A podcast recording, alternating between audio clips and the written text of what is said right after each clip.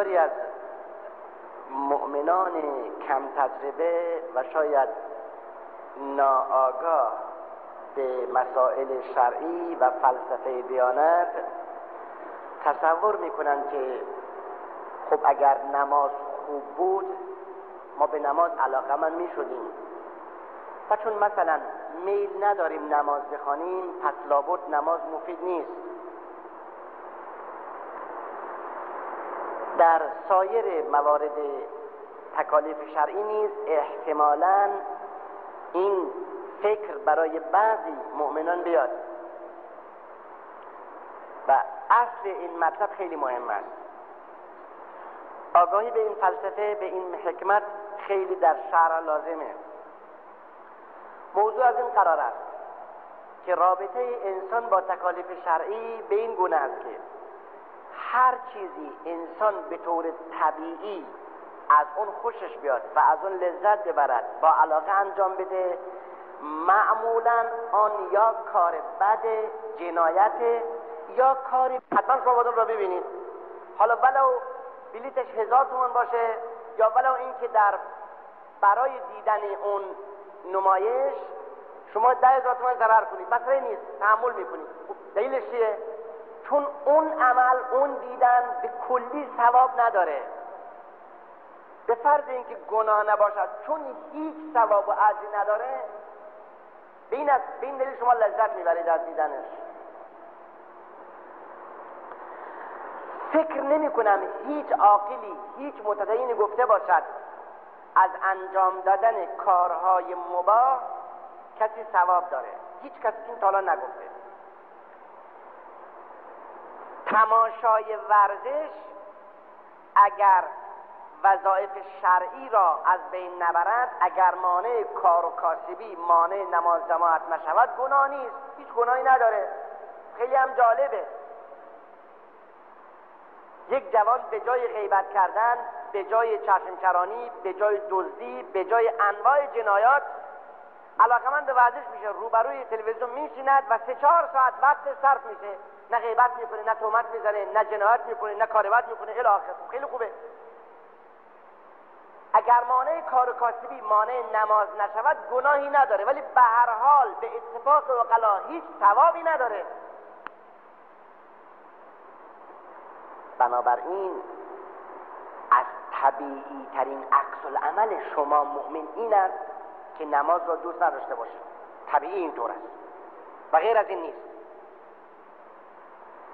مگر معقول است که شما شما به عنوان انسان نه به عنوان مؤمن تفریح و گردش و غذا و احیانا سیگار را دوست داشته باشید و نماز هم دوست داشته باشید اگر اینطور باشد پس تفریح و سیگار و پارک و سینما با نماز نیستم میشه. امکان دارم چیزی؟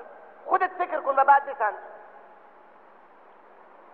این بزرگترین توهین به نمازه که شما سینما و پارک و ورزش و نماز رو دوست داشته باشید. آه امکان نداره. متضاده پس طبیعی بله اگر کسی به مرحله علی ابن ابی طالب و ابوبکر صدیق برسد در در اون مرحله ممکن است کسی نماز را دوست داشته باشد. ولی اون مرتبه صدیقین است. در قرن پانزدهم هجری در میان هزار میلیون مسلمان هزار و دیویس میلیون مسلمان گمون نمی کنم. هزار و دیویس نفر باشند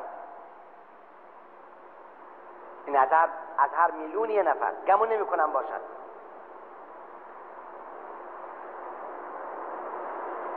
حالا حکمت و فلسفه این بحث چیست؟ فلسفه این بحث این است. که شما آقای مومن متوجه باشید هرچند نماز را به سختی و زحمت بیشتر انجام بدهید اجرت بیشتر است. هرچند شما با نفس و حوث خیش مبارزه کنید روزه را بگیرید از شما بیشتر است.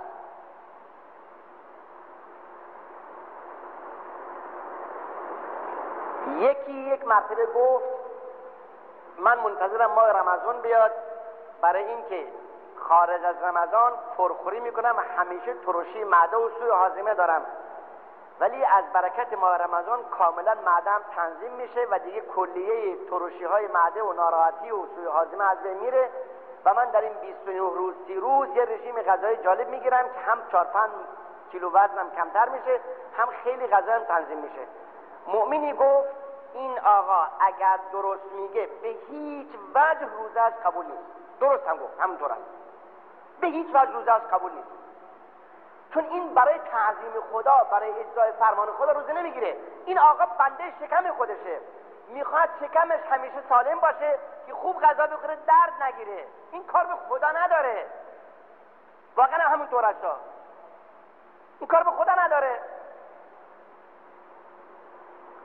اون که برای تعظیم خدا برای اجرای فرمان خدا برای اینکه در دفتر بزرگ امت مرحومه نامش ثبت بشود. برای اینکه نماز مغربش با شکم گرسنه عزری بیشتری داشته باشد.